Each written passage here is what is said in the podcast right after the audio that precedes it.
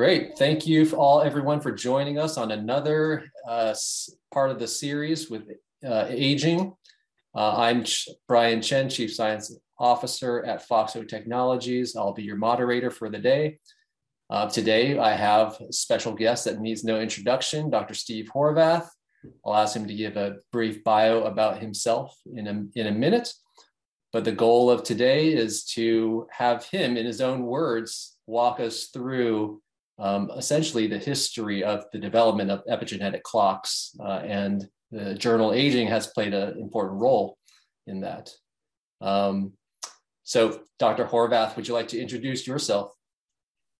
Sure. Um, so, um, my name is Steve Horvath. I work on molecular biomarkers of aging, particular interest in methylation based um, biomarkers of aging.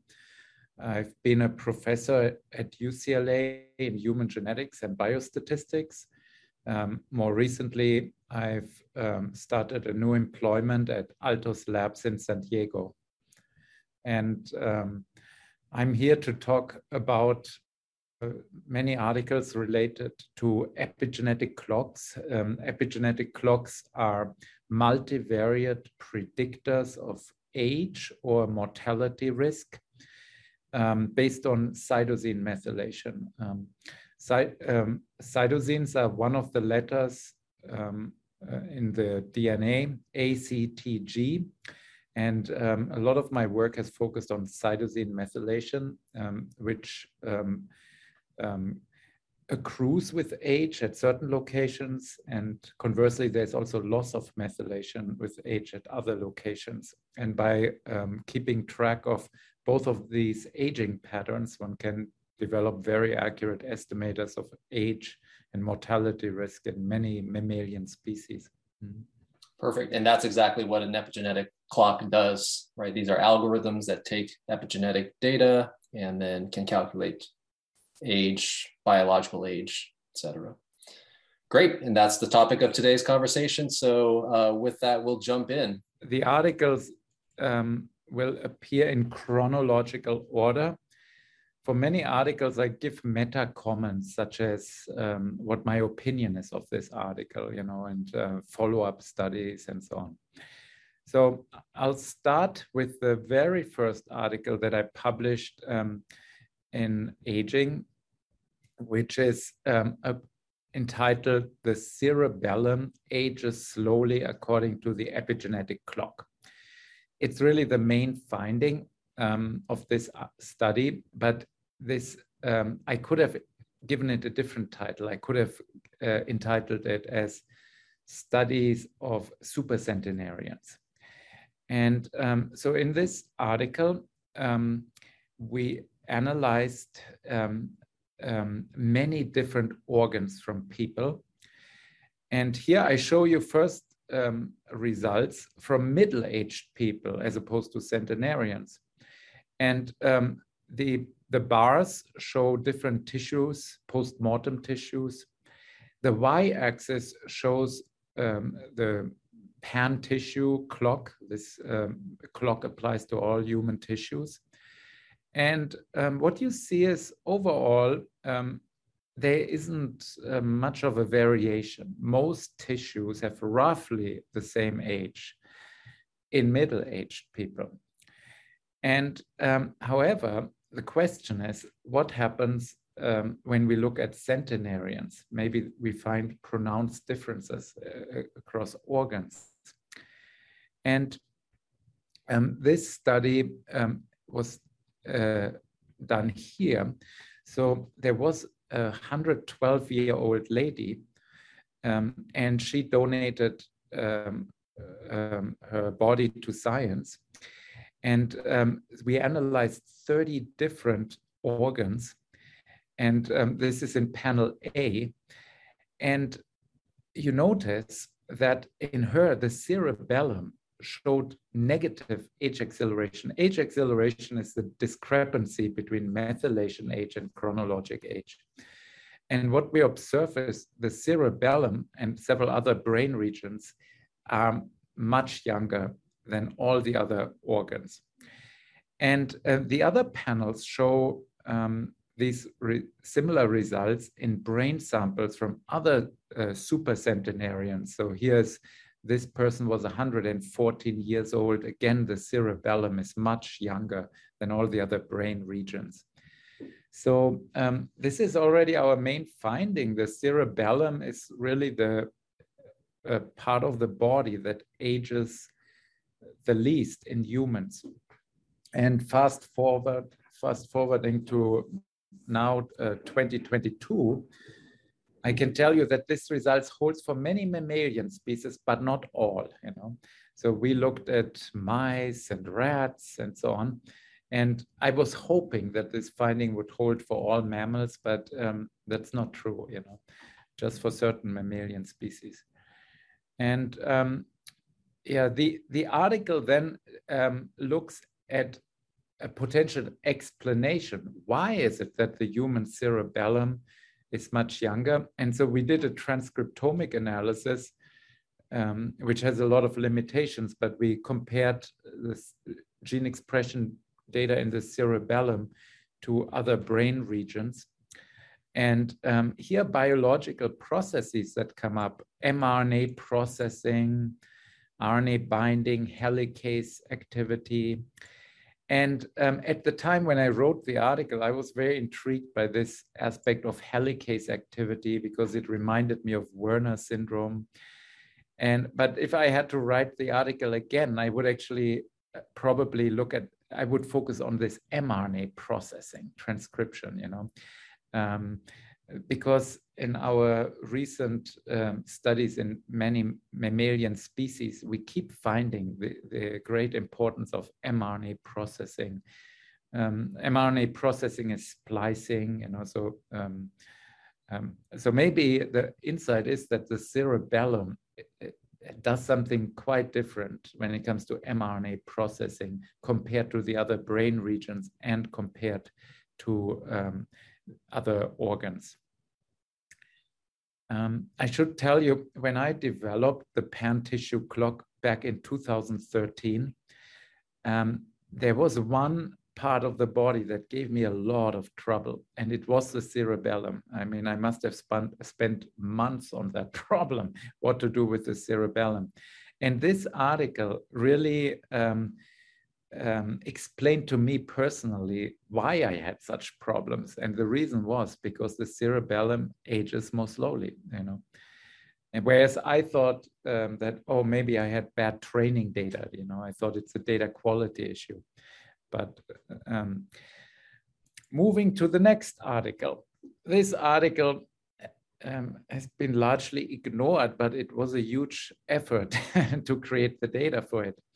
So um, this was a collaborator with uh, a collaboration with Richard Walker, and Richard um, um, really studied children that didn't seem to age.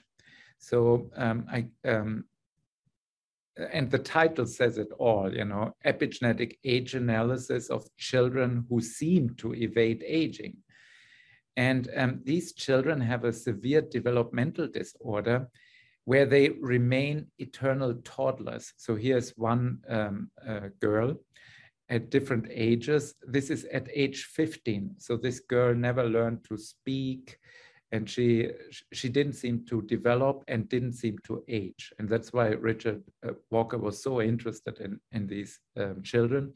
And also these children had received a lot of media attention because the hope was that there's some mutation that could arrest aging in, in children and, um, and teach us a lot about how to slow aging in older adults as well. Anyway, so um, we analyzed many such children. Many is a strong word, but many relative how hard it is to collect, you know, and to find these children.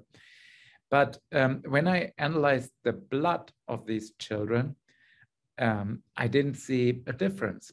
So um, maybe you can see here in panel C, this is now syndrome X. So these children with this curious disorder um, are called syndrome X children. And the age acceleration is around zero because my epigenetic clocks work perfectly well in these children. They tracked aging. So at least at, um, at the molecular level uh, for methylation, um, these children very much developed and aged, you know, so um, anyway, that was that study. But you do see this blue bar, and there was, we had one child who had Down syndrome. And um, now this is statistically not significant because sample size of one, but you see this one child um, had severe age acceleration. And I can tell you this finding is true. So very recently I studied um, um, blood samples from newborns um, and uh, with Down syndrome and controls. And again, newborns uh, Down syndrome cases have also epigenetic age acceleration. And this is also observable when we look at mouse models of Down syndrome, you know. And um, so um, my opinion is that um, Down syndrome is the ultimate progeria when it comes to epigenetic clocks. Very robust effect, not just in blood, but also in brain tissue. Um, moving on.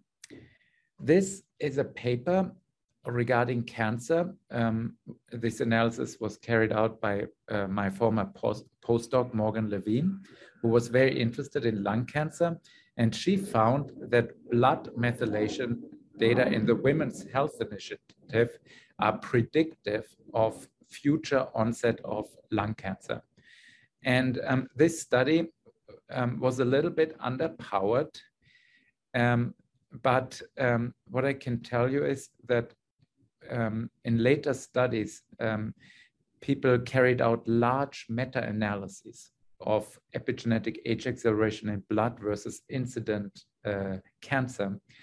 And if you have large sample sizes, you do find an association. So yes, uh, these epigenetic clocks are predictive of future cancer. But um, the question is, is that um, um, clinically relevant? And my opinion is uh, no, um, because the effect sizes are simply too weak, you know. So um, now I need to emphasize this pertains, of course, to blood methylation based on uh, PBMCs, you know. Um, so that's my statement. So uh, these methylation data are not informative uh, for the clinical use. However, um, as you know, there's a totally different school of thought where one looks at extracellular DNA shed by tumors, um, and there are companies that uh, commercialize these um, tests for early detection of cancer. So, um, so that works beautifully, apparently, you know. Um, but long story short, as I said, overall, epigenetic clocks do predict uh, uh um, future onset of cancer um, in large cohort studies. Um, this is now a completely different paper um, this was a collaboration with Claudio Franceschi and his Italian collaborators. And we were very interested whether centenarians age more slowly according to epigenetic clocks. That's a question. Um, however, to do that study properly, you need to use a trick, which is you cannot look at centenarians per se, rather you need to look at the offspring of centenarians because then you can find age matched controls, right? so, um, and this is this study um, involved this Italian cohort, and um, the scatter plot shows you um, the methylation age on the y-axis versus chronologic age. Um, the dark dots are the offspring of regular folks, people who died in early on. The orange dots are the epigenetic ages of the offspring of centenarians. And sure enough, we found, as you can see in these bar plots, that the offspring of centenarians were epigenetically younger according to several different epigenetic clocks. Um, and I really like this finding. It makes obviously biological sense. However, I would have loved it if somebody had validated it, you know. And I'm really not familiar with any study who even attempted to validate it, you know. So this was a study of Italian centenarians, but this should be repeated in offspring of maybe Japanese centenarians or any other population. So I just don't know whether it validates in other cohorts. Moving to another article, a collaboration with uh, Beate Ritz, who uh, is very interested in Parkinson's disease. And um, we looked at blood samples and saliva samples from Parkinson's disease patients. And the title of the paper summarizes the two main findings increased epigenetic age and granulocyte counts in blood of Parkinson's disease patients.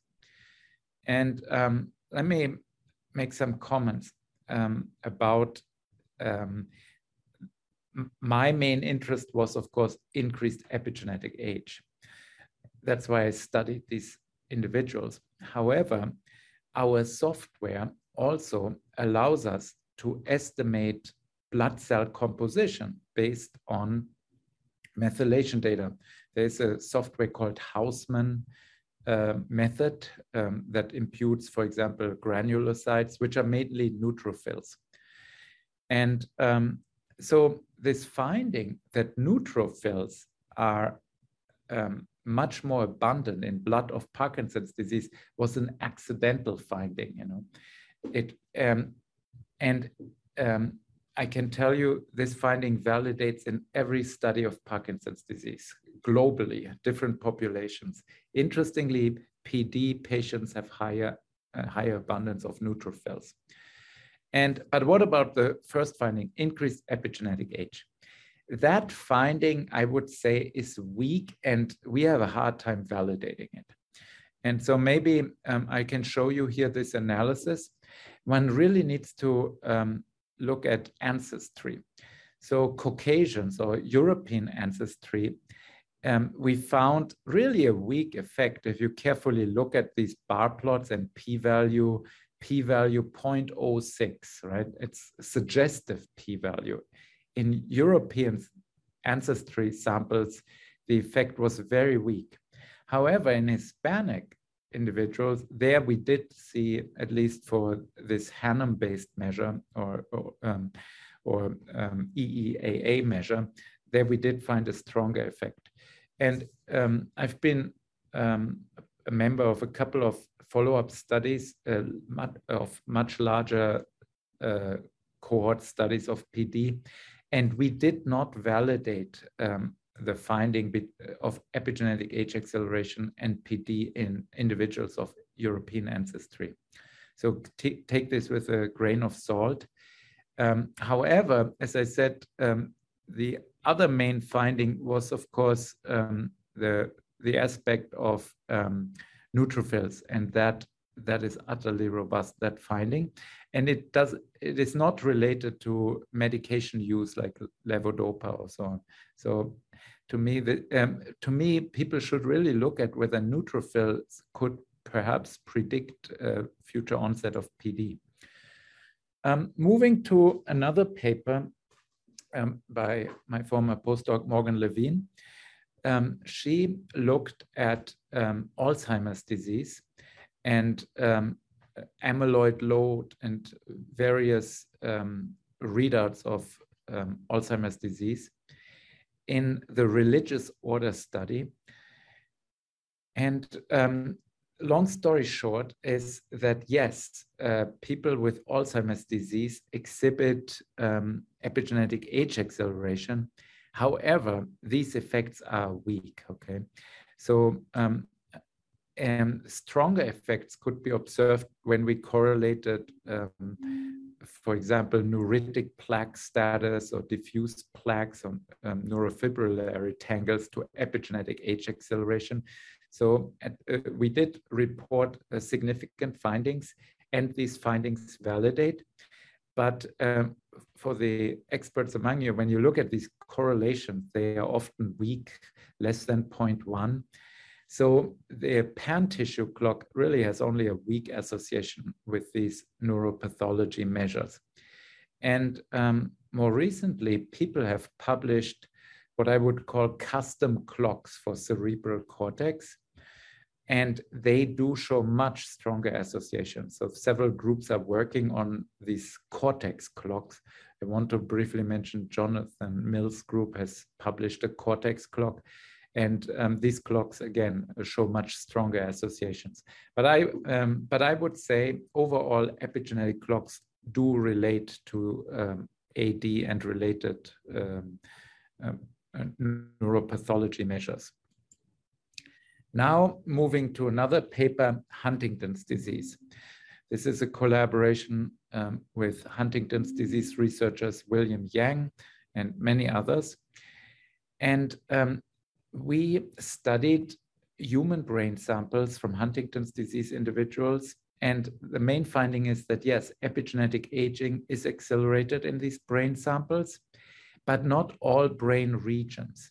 So it was important to remove um, the effect of the cerebellum. Remember how the cerebellum is different, you know.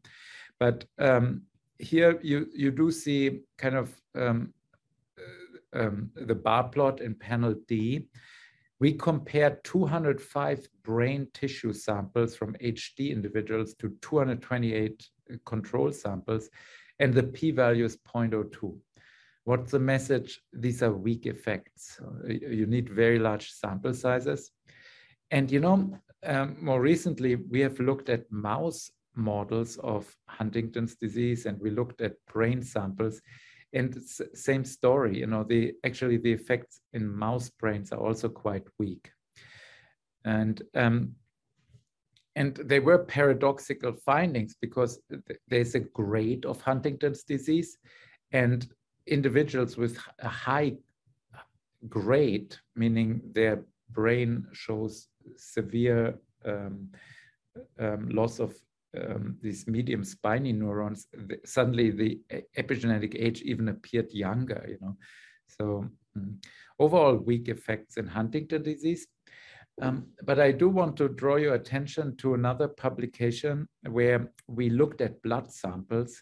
And interestingly, in human blood samples, we did find that people who have manifest HD, they also exhibit epigenetic age acceleration in blood already.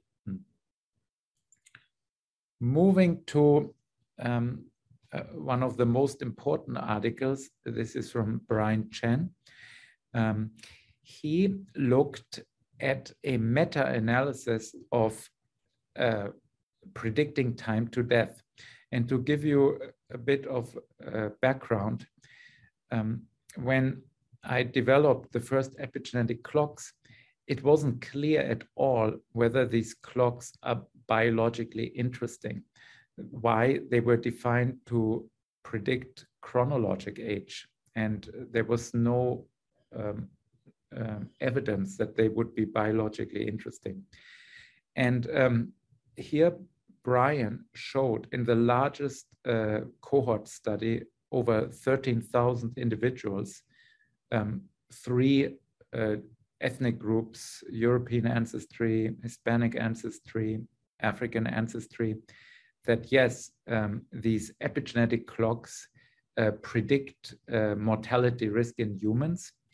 This was um, this work extended a previous study from Riccardo Marioni, who had also done a, um, a similar study, but um, Brian's work extended these results to other ethnic groups and just much larger sample size. So here you see um, the table of cohorts, 13,000 people, uh, which was really a, a, large logistical effort to get all these data. And um, this is um, the key figure that showed hazard ratios um, um, for mort mortality risk due to all-cause mortality. And um, I think the p-values 10 to the minus 11, 10 to the minus 9. And the panel C shows 10 to the minus 43. So this is a new measure. Um, EEAA stands for extrinsic epigenetic age acceleration. This measure is um, um, based on the so-called Hannum epigenetic clock that uh, was developed for blood, but it extended the Hannum clock in an important way. It added uh, uh, measures of blood cell composition, for example, naive CD8 T cells, and therefore amplifying the signal. Uh, the resulting mortality predictor was uh, better than the original Hannum clock. Um, now, the experts will look at the hazard ratios and they will be disappointed because uh, here the hazard ratio is 1.04. But mind you, this is the hazard associated with one year of age acceleration. Um, if you have 10 years of age acceleration, the hazard would be 1.04 raised to the power of 10. So suddenly you have a substantial uh, hazard ratio. And um, now these, this analysis pertains to so-called first generation epigenetic clocks that uh, measure chronologic age. But in later papers, we developed so-called second generation clocks that are tailor-made for predicting mortality risk, and I will get to that. Mm, before moving on, I want to say that uh, Brian did a very comprehensive analysis. He also adjusted for many clinical uh, uh, risk factors, for example, smoking history, um, obesity, prior history of diabetes, and so on. And the exciting result was that even after adjusting for all of these um, um, potential confounders, the results remained significant. And that uh, supports the claim that epigenetic clocks enhance traditional risk factors of mortality. So they add something. And here the risk factors, uh, you see alcohol, smoking, history of cancer, hypertension, physical activity, which is protective, obviously, and so on and so on. So very comprehensive analysis. Um, now we're moving to another article by a Spanish team, and they were very interested in osteoarthritis. And um, they looked at three different tissues, blood, bone, and also cartilage. And they used my uh, pan tissue clock.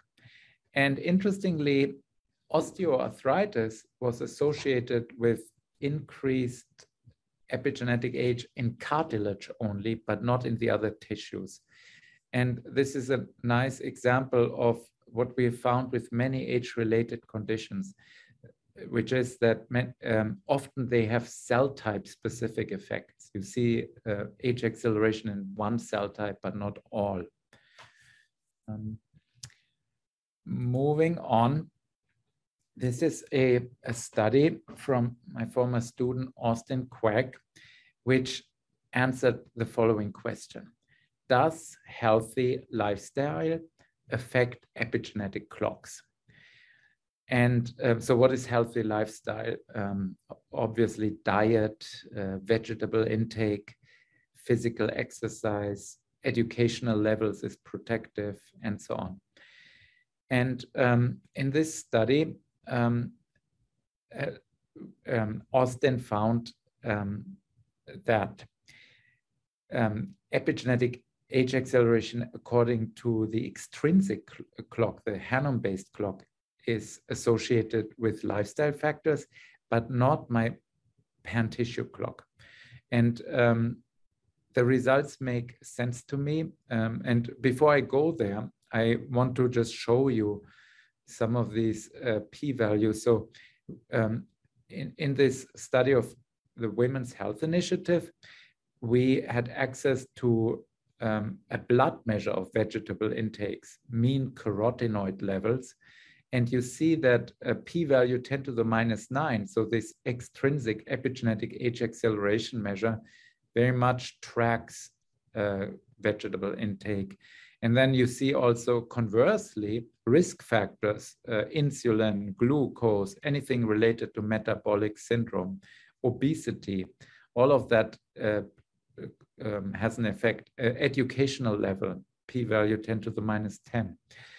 So, um, but we do see these findings mainly for epigenetic age acceleration according to the extrinsic biomarker. The left panel shows you the results for intrinsic epigenetic age acceleration, and the p-values are less, you know. And this makes sense to me because my pan tissue clock um, really measures properties of hematopoietic stem cells. The, um, so this clock is very good for picking up um, um somatic mutations in hematopoietic stem cells and so on. But it's not great at um, uh, detecting immunosenescence or inflammation and so on. By contrast, the epigenetic age acceleration of the extrinsic clock does relate to blood cell composition by construction. So it does uh, track inflammation and so on. Um, now, um, the other analysis in this paper show that these results uh, remain significant after you adjust for various confounders, but I feel the figure one summarizes the main findings. Now I come to another um, paper by Janice Leung and uh, um, um, Paul Man, um, who studied HIV. And um, I can tell you, HIV is one of the conditions that has a, a, a pretty strong effect on epigenetic clocks, certainly my pan tissue clock, and also in multiple organs so and tissues. So in this study, um, the authors looked at um, blood, but I can tell you um, HIV also accelerates epigenetic aging in brain tissue and kidney and other human tissues. And um, yeah, so this study um, just looked at um, these patients and they found that yes, telomere length shortens a little bit um, with age. So, but in the very same people, you see a much stronger um, for methylation age, which is a well-known finding by now. Uh, methylation clocks have much stronger correlations with age than telomere length. But here is um, the main finding that epigenetic age acceleration increased with um, the days of infection. And um, there's quite some literature now on HIV, I should tell you. Um, again, all these papers validate these findings. Um, and this is also in children, for example. Um, children um, who have HIV show epigenetic age acceleration. Conversely, HAART treatment seems to um, reverse some of these epigenetic changes. Yeah. Moving to the next article, um, this was a study by postdoc Michael Thompson who developed an epigenetic clock for dogs and wolves. I think this was one of the first clocks for uh, non-human species. Other clocks that appeared in the same year um, described clocks for uh, mice. And um, yeah, so this, this clock was based on um, so-called RRBS data, reduced representation bisulfite sequencing data. These data were generated by Matteo Pellegrini. Who is an expert on RRBS. And um, well, here you go. I mean, this um, we do describe an epigenetic clock for dogs in this paper. Now, I should tell you, um, I'm about to publish a paper that describes far more accurate clocks um, based on a particular array platform called the mammalian methylation array. So if you are interested in measuring aging in dogs, I um, I would um, um, not recommend this particular clock um, because we have far more accurate clocks. Um, now I want to move to um, a study of a, an important progeria, which is Werner syndrome, so-called adult progeria. And here we um, studied epigenetic age acceleration in blood samples. This was a study with Anna Maierhofer and Thomas Haaf. And um, here I show you the punchline. Uh, individuals with Werner syndrome exhibit greatly accelerated epigenetic age according to multiple clocks. And um, so um, this study is very exciting. I think I believe it because I remember I've seen a similar phenomenon when we analyzed also, um, I think, a mouse model of Werner syndrome. So I believe it. But um, one thing that uh, um, um, I would have loved to see it validated in an, another human cohort.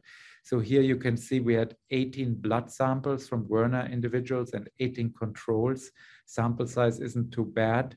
P-value 0.01, you know, so I do trust it, but um, I would say it would be wonderful if somebody could um, try to validate it.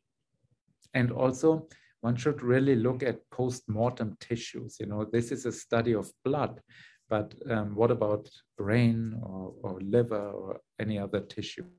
Do we see age acceleration? It remains to be seen. Um, now I come to another important um, article from Brian Chen and um, um, Abraham Aviv, who looked at the relationship between leukocyte telomere length and uh, blood cell composition and methylation age. And uh, this study stands out by its very large sample size and also by the fact that the telomere measurements were very carefully conducted by uh, Professor Aviv, who used um, southern blotting based measurements of telomere length. And um, the main findings were that yes, um, leukocyte telomere length and um, so-called extrinsic epigenetic age acceleration showed a strong, uh, uh, showed a significant relationship. I wouldn't call it strong, you know. So I want to uh, give you a sense of the effect sizes. So here, and uh, pick the lower left panel. Um, here, Brian shows leukocyte telomere length on the y-axis.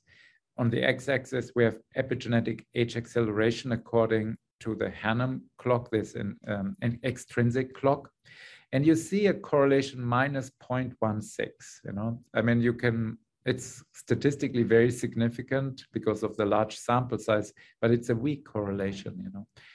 And um, the results make perfect sense because EEAA keeps track of the abundance of naive T cells and immunosenescence. And naive uh, T cells, naive cytotoxic T cells, actually have longer telomeres. So the results is, makes perfect sense, you know.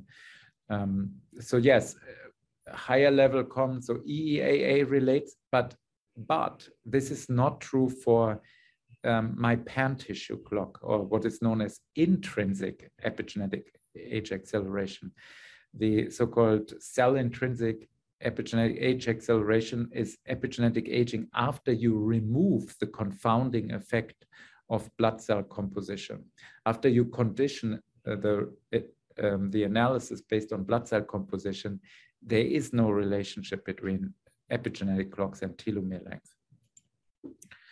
Um, now we come to another paper by Morgan Levine, and this um, is uh, important paper because it describes the first second generation clocks a clock. So this clock which is known as uh, methylation pheno age or phenotypic age um, um, was constructed to predict morbidity and mortality risk in humans. It wasn't constructed as an estimator of chronologic age. Um, so based on that AIM morbidity risk estimator, we call it a second generation epigenetic clock. And um, the analysis um, was done in three phases. So first, Morgan um, found plasma biomarkers that uh, predict all-cause mortality. So forget methylation; it was just proteins um, that um, and um, plasma biomarkers of organ dysfunction. and, and to, that predict lifespan. And that plasma-based uh, biomarker we call phenotypic age. Now in the second step, Morgan regressed phenotypic age on cytosines and now developed a methylation-based estimator. So it's called DNA methylation pheno age. Why? Because it, it's based on cytosines. And then um, we related methylation pheno age to many conditions, all listed here to understand the biology. And um, yeah, so pheno age is a wonderful predictor of mortality risk um, compared to first generation clocks. And it, um, it predicts um, um, also many other age related phenotypes. Look at the um, predicted values for cancer, tend uh, very uh, very significant p-values. Again, I'm I'm not sure whether it's clinically uh, relevant. Um, however, for, in in the sense of an epidemiological study, there's no question that phenotypic age predicts cancer, Alzheimer's disease, diabetes, cardiovascular disease, and so on. And, um, and then pheno age also relates uh, quite strongly to smoking, as expected, because smoking increases your mortality risk. Um, it relates, it, it can be applied to other tissues. Um, Morgan and I occasionally applied even to fibroblasts. Having said this, we have better clocks for fibroblasts. Um, I actually prefer the so-called skin and blood clock for fibroblasts. And um, yeah, moving on. Um, now here we talk about in vitro studies. Um, um, this is a different clock, uh, the so-called skin and blood clock, but I could have named it differently. I actually struggled with the name of that clock for a while because the original motivation of this clock was to have a clock for fibroblasts. And the reason was that my pan tissue clock is not very accurate in fibroblasts. I always thought it's a limitation. So I wanted to have a custom clock for in vitro studies. And um, the, the clock described in this article um, does it. I mean, we use that clock for all in vitro studies. Um, now, um, the clock was really applied then to fibroblast samples from Hutchinson's Gilford progeria. Again, I was always very interested in progeria models, and this Hutchinson's Gilford progeria is, um, um, sorry, the Hutchinson's Gilford progeria is so-called, um, um, um well, early progeria. It aff afflicts children So it's really heartbreaking. You see um, children here um, that are five years old and they already have the manifestations of old age. And uh, it's due to mutations in the uh, lamin A um, associated uh, gene. And um, we secured uh, fibroblast samples from the Progeria Research Foundation in New York. We analyzed all of them. And um, this panel shows you kind of the punchline that um, when we apply this new clock for fibroblasts to these fibroblast uh, samples from progeria patients, we do see epigenetic age acceleration. But the effects are weak, weak effects, you know, so p-value 0.02, I would say, you know. Um, and and let me mention, when I applied my original pan tissue clock to these samples, I didn't see any effect. If anything, I saw the opposite effect. And um, so I would say, yes, there is epigenetic age acceleration in fibroblasts, um, but the effect is weak. And um, now you could ask, well, what about if I analyze blood samples from Hutchinson's Gilford progeria individuals? And uh, fortunately, I know the answer um, because recently we published a paper that showed that there is no effect, you know. So interestingly, blood does not show epigenetic age acceleration in, in this um, um, progeria type. And I also looked at um, uh, mouse models of Hutchinson-Gilford progeria. And there again, the effects are weak, you know. So overall, Hutchinson-Gilford progeria, despite its strong phenotypic manifestations of uh, aging, um, really has only a weak effect on, on epigenetic clocks, uh, at least the clocks that I studied. You know. Um, contrast that to um, contrast Hutchinson-Gilford progeria to Down syndrome. Uh, Down syndrome, huge effects. Um, now moving to another paper. Um, this is a paper from um, Ken Raj, who um, is really an expert on in vitro studies. And he um, showed in this paper um, definitively that epigenetic aging is distinct from senescence, cellular senescence. And in particular, it's not prevented by telomerase expression. As you know, um, telomerase expression immortalizes cells. It prevents replicative senescence, but it does not stop epigenetic clocks. And um, this paper um, uh, uh, um, does many things. It's a very careful study from Ken Raj. And uh, for one thing, he used um, many um, um, donors. And here he first evaluates neonatal fibroblasts. And um, let me explain the, um, maybe we go to the right panel, which shows the um, skin and blood clock that I just described. why? Because it's perfect for fibroblasts. The x-axis shows cumulative population doubling levels, and what you see is that methylation age increases as you passage the cells. And but interestingly, the lower panel shows when you immortalize cells, you know, the hTERT immortalized cells, they continue to uh, exhibit increases in methylation age. To explain that, by CPD around 45 or so, these cells senesce if they haven't been immortalized, right?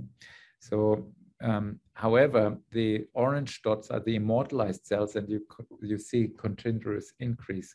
So it's a very nice study, um, um, but the paper does a lot more because in this study we looked at mutants of hTERT. So there are different ways of um, uh, mutating um, the telomerase. And um, so, for example, you can mutate um, um, telomerase synthesis or extension of lifespan and so on. So various uh, mutants. And they, the punchline was that the one, um, any mutation that led to an extension of proliferative lifespan, so any uh, mutations of TERT that still maintained um, this property that the cells could proliferate and um, avoid replicative senescence, any of those mutations did not affect the epigenetic uh, uh, clock. It didn't stop it, you know. So, yeah. So in in in a, and it, it showed that the telomerase per se has no effect on the epigenetic clocks. It's all about the property that telomerase can extend the replicative lifespan, and that leads then to an increase of methylation age. Moving to another um, study. So um, here, Mike Thompson um, described a um, epigenetic clock for um, mice. It's based on, again, um, RRBS data generated from Matteo Pellegrini's lab. Um, and this was the third publication. Um, that before we published our RRBS mouse clock, uh, there were several other groups that published RRBS based mouse clocks, Vadim Gladyshev's uh, team, and also Wolf Reik's team uh, and um, um, probably and, and um, UCSD team, um, Ideker et al. So there were several groups that published RRBS-based clocks. Um, this is yet another incarnation. By being late, we had the largest training set. And um, however, I should tell uh, this clock and all of these RRBS based clocks are being used in various publications, but I should tell you I have um, far more accurate mouse clocks um, based on um, an, an, array. So array based clocks are more accurate.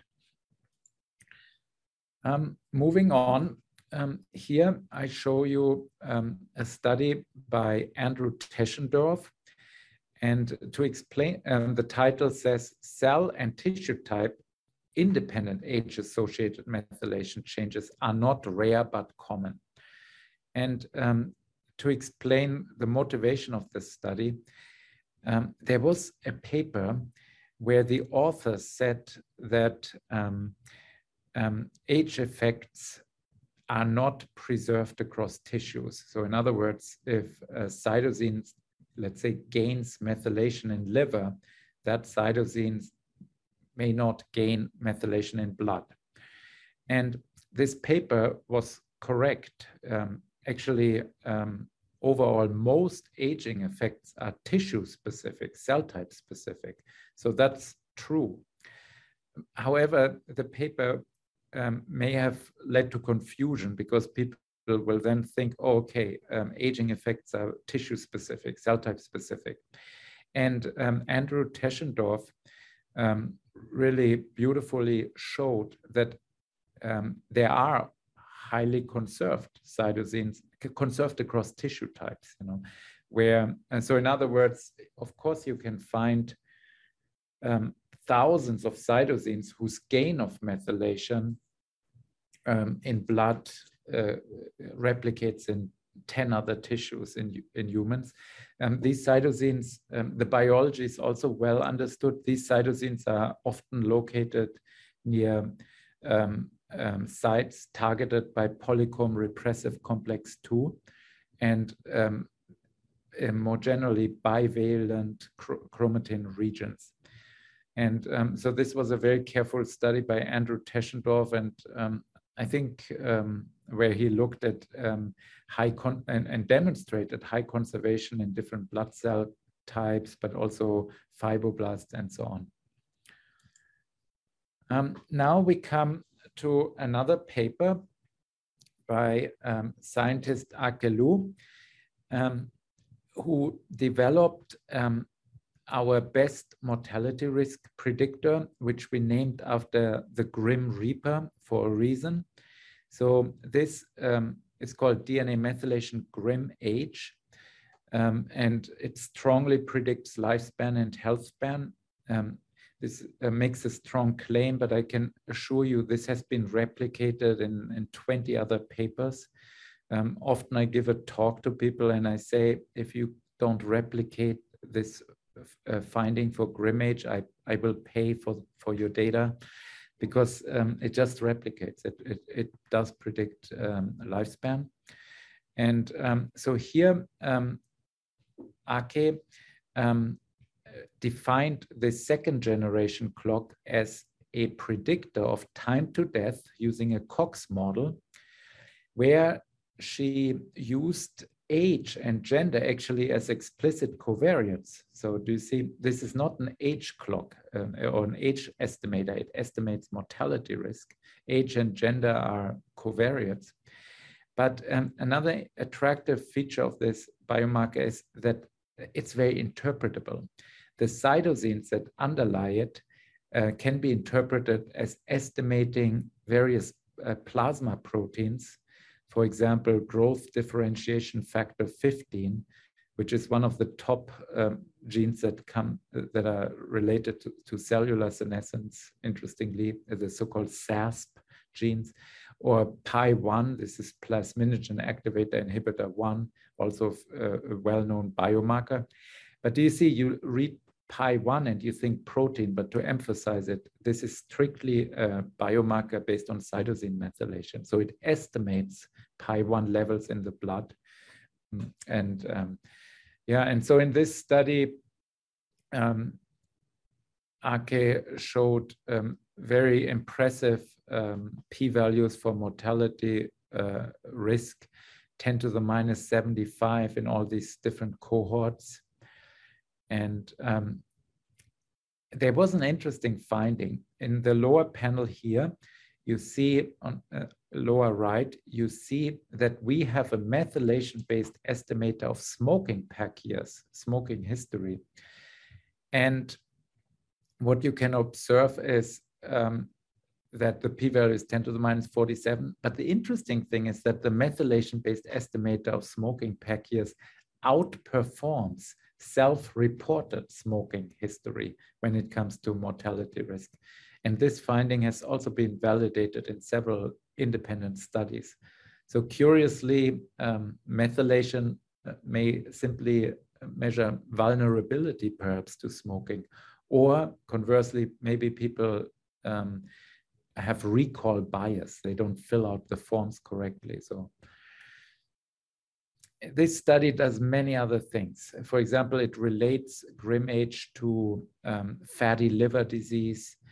It relates it to diet. Um, it relates it to omega-3 supplements, and uh, it always shows the expected relationships. Moving on, this is a study by Shigemi Matsuyama who looked at um, human fibroblasts in vitro. And he showed for the first time that hypoxia slowed epigenetic clocks. And um, further, he showed um, that hTERT expression does not uh, stop epigenetic aging, similar to the paper from Ken Raj. So he validated it.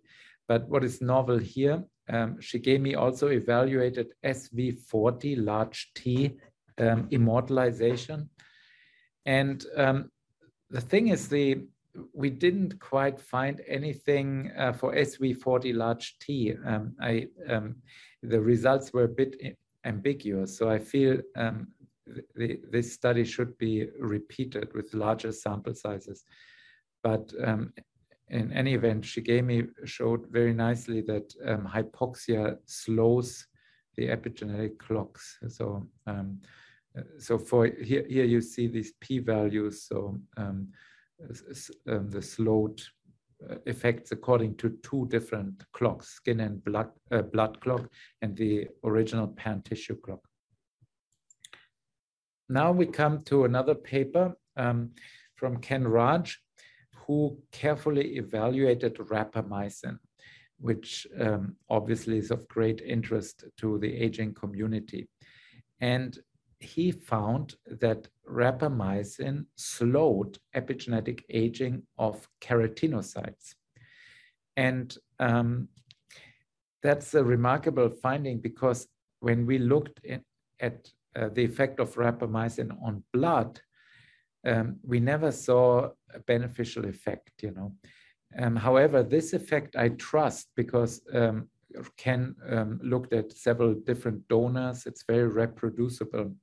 And so I've encouraged uh, the community and everyone who listens to carefully evaluate whether rapamycin maybe slows epigenetic aging in human skin, right? Because keratinocytes are in the skin. Um, but yeah, um, in, in other studies, I looked at the effect of rapamycin on the blood of um, marmosets, which is a monkey. And um, also in a sm much smaller human study, I, I didn't observe an effect on human blood. Um, moving on to another clock, um, which is based on placenta. So um, it turns out the placenta is really different from other cell types, uh, drastically different when it comes to aging effects, which means when you have any of the clocks I mentioned, the pan tissue clock, the skin and blood clock, but any of these clocks, they will simply not apply to human placental tissue. And the biology is completely different. But here, Yunsung Lee uh, developed placental clocks that are tailor-made for measuring gestational age of the baby based on methylation in the placenta. And, and, and the, the, the accuracy is remarkable. So um, we have here a clock on the left panel. This is our novel clock. I should tell you there was a previous publication a couple of years earlier by Maynard et al. that also had a placental clock. And here we just compare our placental clock to the clock by Maynard. Long, uh, when it comes to um, estimating gestational age of the baby. And um, both clocks work, but I think you can see this clock is remarkably accurate cor correlation 0.82 or so. So, um, or um, in this case, 0.99. Very accurate. Um, moving on. This is a different study by Eric Kim and Laura Kubzansky from Harvard, who looked at whether optimism is associated with methylation age. And um, this was a negative finding. Basically, it's not associated. Um, and I think it's important to sometimes uh, publish negative findings, you know. Um, so yeah, because uh, many people are interested in the topic, does, for example, meditation or does depression um, uh, relate to epigenetic aging? There are a couple of studies um, that um, looked at it. Overall, um, my impression is that these effects of mood and um, are, are very weak, probably um, reflecting that epigenetic aging processes um, are partially genetic. Okay, so um, heritability maybe 40% or 20%, depending on who you talk to. Um, they relate um, often to inflammation. So yeah, I would say the, these first generation clocks at least uh, don't seem to relate. this is now um, another paper that presents a novel biomarker of um, that uh, uh, is meant to emulate telomere length. So remember how I told you earlier that overall our epigenetic clocks have at best a weak correlation with telomere length. Uh, maybe um, the best is EEAA, which is uh, by construction track, tracking blood cell composition, and there the correlation was 0.16. So then we turned it around and said, well, why don't we build a methylation-based estimator of telomere? And uh, this was accomplished here. And um, what we, so we call it DNA methylation telomere length. And um, please look at the right panel, panel B, upper right. The x-axis shows you our methylation estimate of telomere length, and the y-axis shows you southern blotting based measures of telomere length. And the correlation is 0.44. And and you can look at it in two ways. Uh, is the glass half full or half empty? Um, to me, a correlation of 0.44 is pretty strong. So yes, it does track telomere length, but it's not the same as telomere length, right? Uh, for, for that, uh, so it cannot replace telomere length. It's a slightly different biology, you know. Um, and, and this, by the way, holds up. I would say uh, our biomarker DNA MTL, the telomere estimator, has a correlation 0.4 roughly with um, that. But I, let's just compare. Um, on the left side, you, um, these uh, on the left side you see um, actual leukocyte-based telomere length. On the y uh, on the right-hand side, you see our methylation biomarker, and on the x-axis you see chronologic age. Clearly, much stronger age correlation for the methylation-based estimator, you know. Coming to my statement, leukocyte telomere length has actually only a moderate relationship with age. Do you see here in the Framingham heart study, correlation minus 0.31 for telomere length, whereas the methylation bi biomarker has a correlation minus 0.62, much stronger. But um, there's more to it. When you ask, well, what about um, smoking? So um, when you look at the effect of smoking on actual uh, southern blotting based telomere length, smoking is barely significant, point p-value 0.05, okay? And these are large sample sizes, you know, so smoking in essence barely touches telomere length. However, when you look at our methylation-based measure of telomere length, there's a strong relationship p-value 10 to the minus six, you know. And um, so yes, if, if you care about tracking the effect of um, poor lifestyle choices such as smoking, um, methylation biomarker would be far better.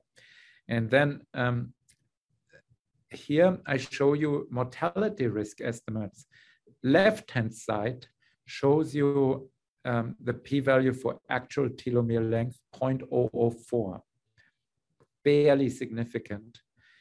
Um, if you use our methylation-based estimator, p-value 10 to the minus 9, much stronger, you know.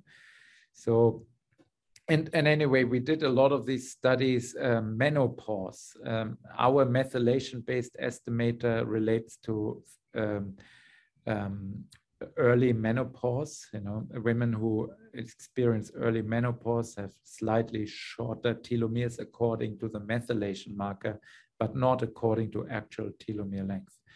Similar, um, so in, on, on all categories, I would say the methylation marker outperforms um, actual telomere length.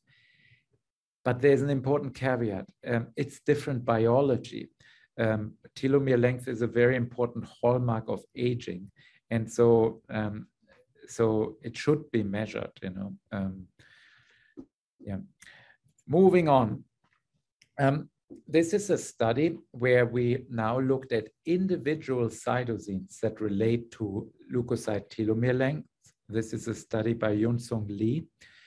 And here we found genes and cytosines that have a strong relationship to leukocyte telomere length in different racial groups and um, I mean, people who study telomere biology, they should take a very good look at this uh, list of genes. I think it could be quite interesting to um, understand the biology of telomere length um, maintenance.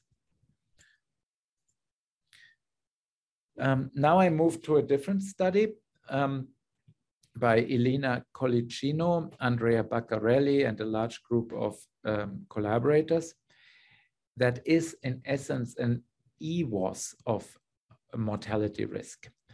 Remember how we built GRIM age, pheno age, and so on as predictors of mortality risk. This paper has a different aim. It wants to look at individual cytosines, at genes and neighboring genes that relate to mortality risk. And um, so here um, we found uh, several such cytosines. And interestingly, in essence, all of them relate to smoking you know so if you want to understand the biology of mortality risk in humans uh, cytosines it's mainly smoking effects one way or another um, however um, don't walk away thinking that it's only smoking history because uh, from other studies for example grim age um, we know that grim age is a beautiful predictor of mortality risk in never smokers, people who never smoked, but you, you can still predict mortality risk. So yeah, um, so I um, moving on.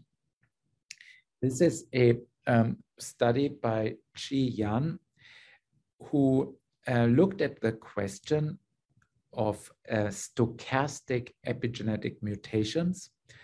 Um, so um, there was an Italian team, again, Claudio Franceschi, and um, who had introduced the concept of epigenetic, uh, stochastic epigenetic mutation. In essence, you have a cytosine and it uh, there's a mutation and suddenly the cytosine um, um, leads uh, to a drastically different methylation level. Three uh, uh, quartiles away from the median. So they call that an epigenetic mutation. And um, for each person, you can calculate the total number of such point mutations to the cytosines, and you can relate it to um, epigenetic clocks. And here I show you how um, um, epigenetic, we call it epigenetic mutation load. Some people have a lot of epigenetic mutations uh, at cytosines. And what we observe is that this epigenetic mutation load has a weak but significant correlation with our epigenetic clocks. For example, do you see here, lower panel, you see correlation 0.24 for Grim age or 0.18. So yes, some of these epigenetic mutations do correlate with our epigenetic clocks. Correlations are weak. Um, they're not 0.9, you know. And so I would say um, these stochastic mutations don't explain uh, uh, everything that is known about epigenetic clocks. They, there's more than entropy to epigenetic clocks. There are additional um, mechanisms that should be mentioned when, when we try to understand epigenetic clocks. And um, the final paper in the collection was uh, published by Emily Pearce and Shahina Gadalla, who again looked at um, our methylation-based estimate of telomere length and compared it now to FlowFish and qPCR-based measurements of telomere length. And um, they showed what I uh, reported earlier. Remember how I told you telo methylation telomere length correlates with actual telomere length, uh, correlation around 0.4. So here they found 0.4 and in another study 0.56, you know.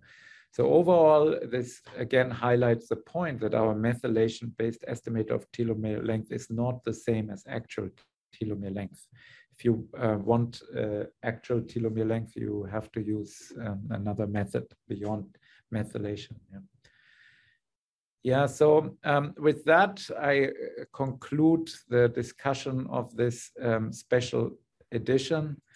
Um, for those who, who stayed and listened to it all, you are really awesome. You have uh, infinite patience. The only thing that's tougher to listen to all of that is to actually write the papers. It's uh, that's really tough. so thank you for your interest. Yeah. A amazing that uh, this is only your publications in aging, one journal, and so and I know there's been many, um, and that you were able to off the top of your head actually comment on every details on every single one of those. So uh, kudos to you um, yeah, and kudos to Aging. I'm grateful that they um, published so many of my papers.